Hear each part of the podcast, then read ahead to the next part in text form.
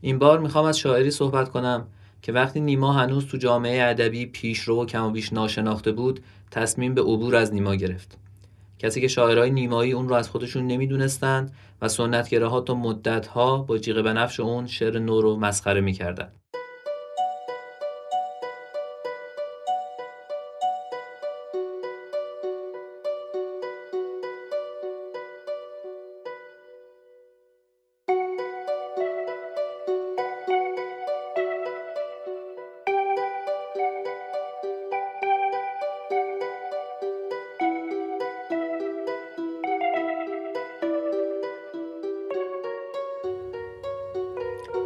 شما دارید به پادکست ریرا گوش می‌کنید. من سامان جواهریان هستم و توی هر قسمت این پادکست یک شعر معاصر می‌خونم و درباره اون شعر و شاعرش و سبک و دورش حرف می‌زنم. این قسمت ششم ریراست که تو نیمه اول خرداد 99 منتشر میشه. تو این قسمت شعر گریز هوشنگ ایرانی رو می‌خونم. از زندگی هوشنگ ایرانی اطلاعات کمی در دسته که معمولا توی همه نوشته‌ها تکرار میشه اما توی همون اطلاعات کم هم ناهماهنگی دیده میشه. ایرانی متولد سال 1304 تو شهر همدانه توی تهران تحصیل کرده و دیپلم ریاضی گرفته. سال 25 از رشته ریاضی دانشگاه تهران فارغ التحصیل میشه. بعد توی آزمون ورودی نیروی دریایی شرکت می‌کنه و به انگلستان اعزام میشه. اما چون روحیش با خدمت نظامی سازگار نبوده از انگلستان فرار می‌کنه و به فرانسه میره. یک سال توی فرانسه میمونه و این اقامت احتمالا تأثیر خیلی عمیقی روی فکر ایرانی و سلیقه ادبی و هنریش می‌ذاره. بعد از برگشت به ایران به صورت خودآموز اسپانیایی یاد می‌گیره. سال 27 به اسپانیا میره و شروع به تحصیل در دوره دکتری ریاضی می‌کنه. میگن که سال 29 با مدرک دکترای ریاضی به ایران برمیگرده و موضوع تز دکتراش هم فضا و زمان در تفکر هندی بوده. گرچه به عنوان کسی که هیچ تخصصی در این زمینه نداره گرفتن مدرک دکتری ریاضی توی دو سال و خود موضوع تز به نظر می عجیب میاد بعد از برگشت به ایران وارد تحریریه مجله خروس جنگی میشه. خروس جنگی مجله بود که دوره اولش قبل از پیوستن ایرانی منتشر می‌شد و این مجله نوگرا بود که از نیما هم شعر چاپ کرده بود. اما دوره دوم مجله که با حضور ایرانی جمعا چهار شماره در اردیبهشت و خرداد 1330 منتشر شد رویکرد کاملا متفاوتی داشت. توی این چهار شماره ایرانی شعرها و مطالبی چاپ کرد که خیلی سر و صدا کرد و کلی دشمن برای خودش تراشید. از جمله بیانیه‌ای با عنوان سلاخ بلبل که توی هر چهار شماره چاپ شده. من چند بند اول و آخر این بیانیه رو می‌خونم. هنر خروس جنگی هنر زنده هاست. این خروش تمام صداهایی را که بر مزار هنر قدیم نوه سرایی می کنند خاموش خواهد کرد. ما به نام شروع یک دوره نوین هنری نبرد بیرحمانه خود را بر ضد تمام سنن و قوانین هنری گذشته آغاز کرده ایم. هنرمندان جدید فرزند زمانند و حق حیات هنری تنها از آن پیشروان است اولین گام هر جنبش نوین با در هم شکستن بت‌های قدیم همراه است ما کهنه پرستان را در تمام نمودهای هنری تئاتر، نقاشی، نوول، شعر، موسیقی، مجسم سازی محکوم به نابودی می‌دانیم و بت‌های کهن و مقلدین لاشخار را در هم می‌شکنیم. هنر نو با تمام ادعاهای جانبدارانه هنر برای اجتماع، هنر برای هنر، هنر برای هر چیز دیگر تباین دارد. برای پیشرفت هنر نو در ایران باید کلیه مجامع طرفدار هنر قدیم نابود گردند. آفرینندگان آثار هنری آگاه باشند که هنرمندان خروس جنگی به شدیدترین وجهی با نشر آثار کهنه و مبتزل پیکار خواهند کرد.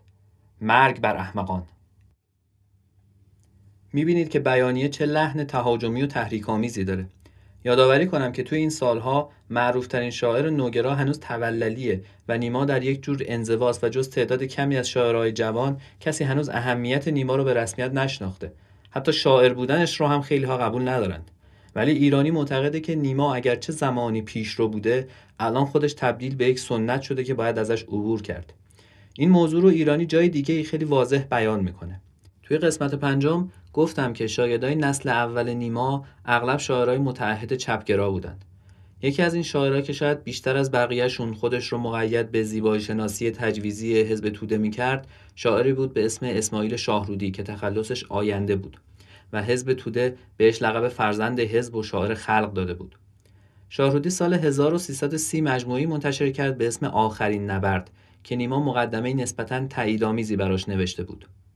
ایرانی نقدی در جواب مقدمه نیما می نویسه و میگه پیشگفتار نیما یوشیج بر اشعاری که از دیدگاه هنری کمترین ارزشی حتی ارزش بررسی عمیق را دارا نیستند نه از سوی زبونی اشعار بلکه با گفته های نادرست کهنه و سنتی که در خود دارد نگاهی از دیرینگی هنر اوست.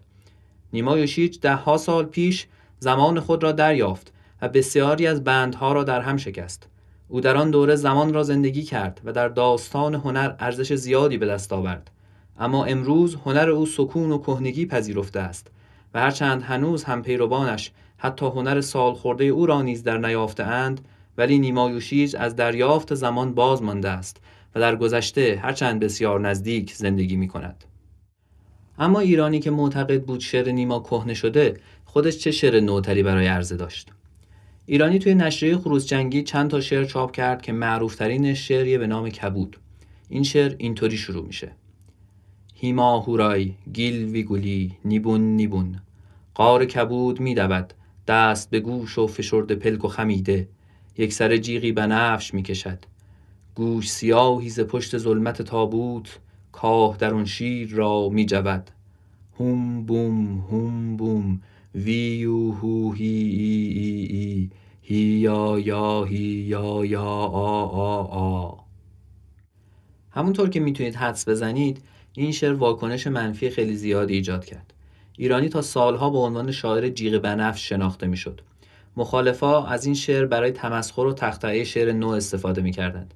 اگرچه این شعر تقریبا هیچ شباهتی به شعر نیما و پیروانش نداشت. شاعرای نیمایی هم به همین دلیل از ایرانی دلخوشی نداشتند. چون ایرانی با سرودن همچین شعرهای گزک به دست مخالفین شعر نو داده بود. به طوری که کافی بود چند سطر از شعرهای ایرانی رو بخونند تا مخاطب رو قانع کنند که شعر نو یک جریان انحرافیه یا شوخی زشت و بیمزه است که هیچ چیزی برای عرضه نداره. گرچه ایرانی از گفتن شعرهای مثل کبود نسبتا زود دست کشید ولی هیچ وقت نتونست این داغ رو از روی پیشونیش پاک کنه. ایرانی مجموعا چهار تا کتاب شعر چاپ کرد. شعر کبود و بعضی شعرهای مشابه توی کتاب اول ایرانی به اسم بنفش تند بر خاکستری چاپ شدن. ولی از کتاب دوم به بعد حال و هوای شعرهای ایرانی تا حد زیادی تغییر می‌کنه و شعرهای انتظایی میگه که کم کم رنگ عرفانی پیدا می‌کنن.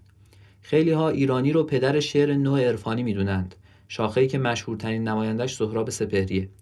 ولی هنوز هم اگر کسی مطلبی درباره ایرانی بنویسه اغلب همون سطرهای ابتدایی شعر کبود رو توش می‌بینید. نه شعرهای دیگه ای که ایرانی تو سه کتاب بعدی چاپ کرد. اما ایرانی چرا همچین شعرهایی رو گفت؟ این شعر قرار بود چه چیزی رو برسونه؟ بعضی ها این شعرهای ابتدایی ایرانی رو با آثار بجامونده از مکتب داداییسم مقایسه کردند. داداییسم مکتبیه که توی سالهای میانی جنگ جهانی اول توی اروپا و آمریکا پیدا شد. هنرمندایی که این مکتب رو به وجود آوردن از فاجعه های بزرگی که جنگ جهانی باعث شده بود منزجر بودند. و نسبت به اون تمدن و فرهنگی که چنین نتیجه‌ای به وجود آورده بود احساس نفرت می‌کردند داداییسم یک جور اسیان بود بر ضد همه چیز فرهنگ غالب اون زمان. شورشی بر ضد عقل سلیم و اخلاقیات و هنر و ادبیات رایج. آثار دادایستا قواعد ادبی و هنری رایج رو زیر پا میذاشت و مسخره می‌کرد. مثلا یه نمایشنامه کلا از دو خط گفتگو تشکیل می‌شد. نفر اول میگه دفتر پست در آن روبروست. نفر دوم می‌پرسه از من چه کاری ساخت است؟ و بعد پرده پایین میفته یا کلماتی نوشته رو میبریدند و هم می‌زدند و از کنار هم گذاشتن اتفاقی اونها متنی درست می‌کردند که نه معنایی داشت و نه سر و دهی و می‌گفتند این شعر داداییستیه. چنین آثاری همون موقع در اروپا هم با خشم و نفرت بیشتر مخاطبا مواجه می‌شد و این مکتب دوام زیادی نداشت. شاید به این دلیل که فقط هنر و ادبیات پیش از خودش رو نفی می‌کرد و جایگزین قابل توجهی برای ارائه نداشت. اما توی ایران شعر ایرانی نتونست هیچ جریانی ایجاد کنه حتی گذرا. شاید برای اینکه شرایط تاریخی و فرهنگی اون روز ایران شباهتی به اروپای زمان جنگ جهانی اول نداشت.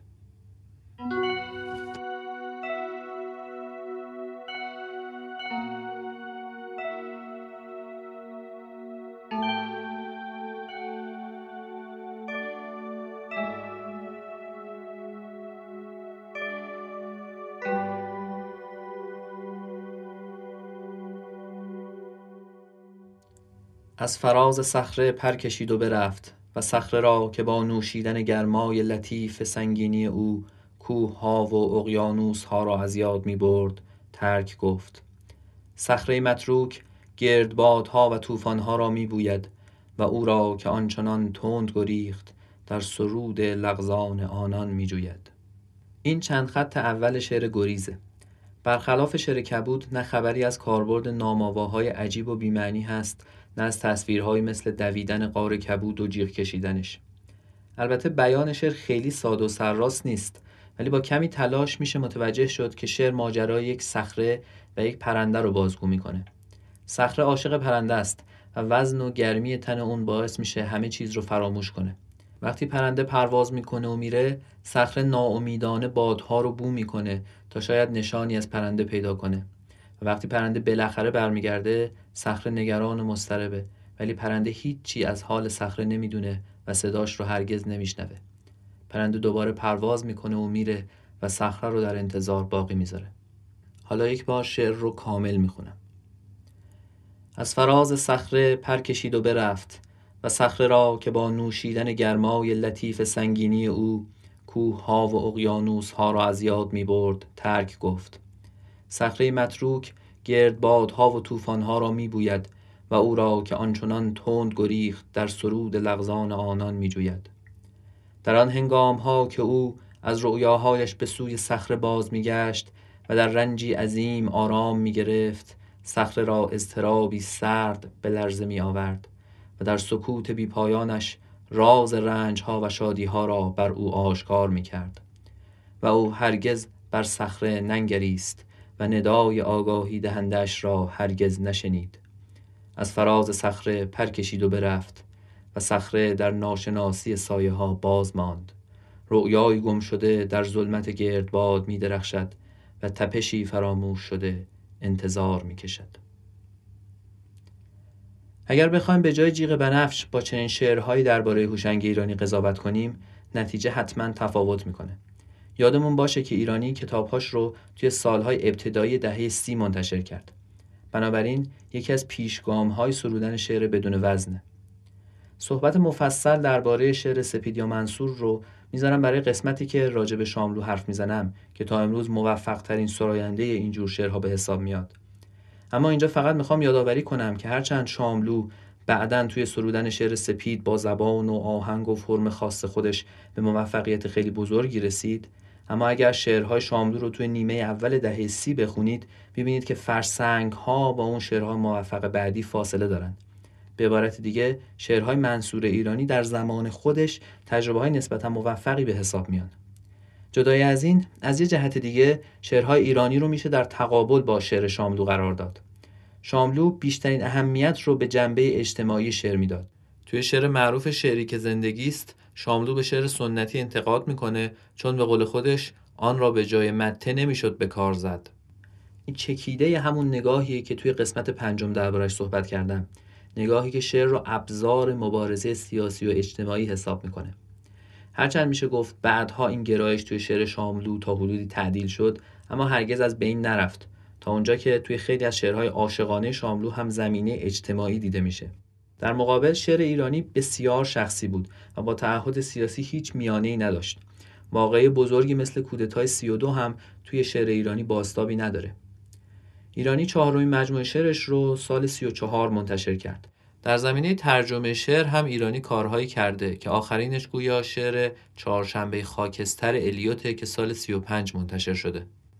بعد از اون تا زمان مرگ ایرانی تقریبا در سکوت مطلق فرو رفت و از جامعه ادبی کناره گرفت سال 52 در حالی که گویا برای عمل جراحی به خارج از ایران رفته بود بر اثر سرطان حنجره از دنیا رفت ایرانی وصیت کرده بود که جسدش رو بسوزونن اما به وصیتش عمل نشد جنازش رو به ایران برگردوندند و در بهشت زهرا خاک کردند.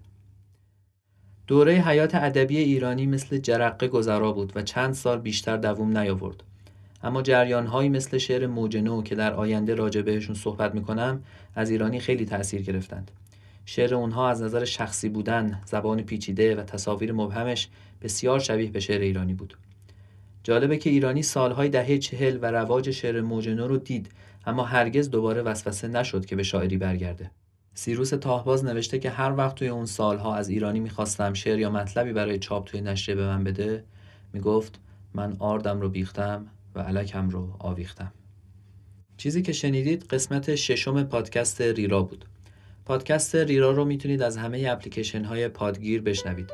همینطور از ناملیک و کانال تلگرام. البته پادکست با یک هفته تاخیر روی تلگرام قرار می‌گیره. برای دیدن و خوندن مطالب مرتبط با پادکست می‌تونید ریرا رو توی اینستاگرام، تلگرام و توییتر دنبال کنید. شناسه ریرا توی همه این شبکه ها هست ریرا پادکست. بهترین جا برای گفتگو درباره پادکست هم صفحه توییتره. ممنونم از گروه پرسونا که موسیقی پادکست رو تهیه کردن و از شما که به پادکست ریرا گوش می‌کنید.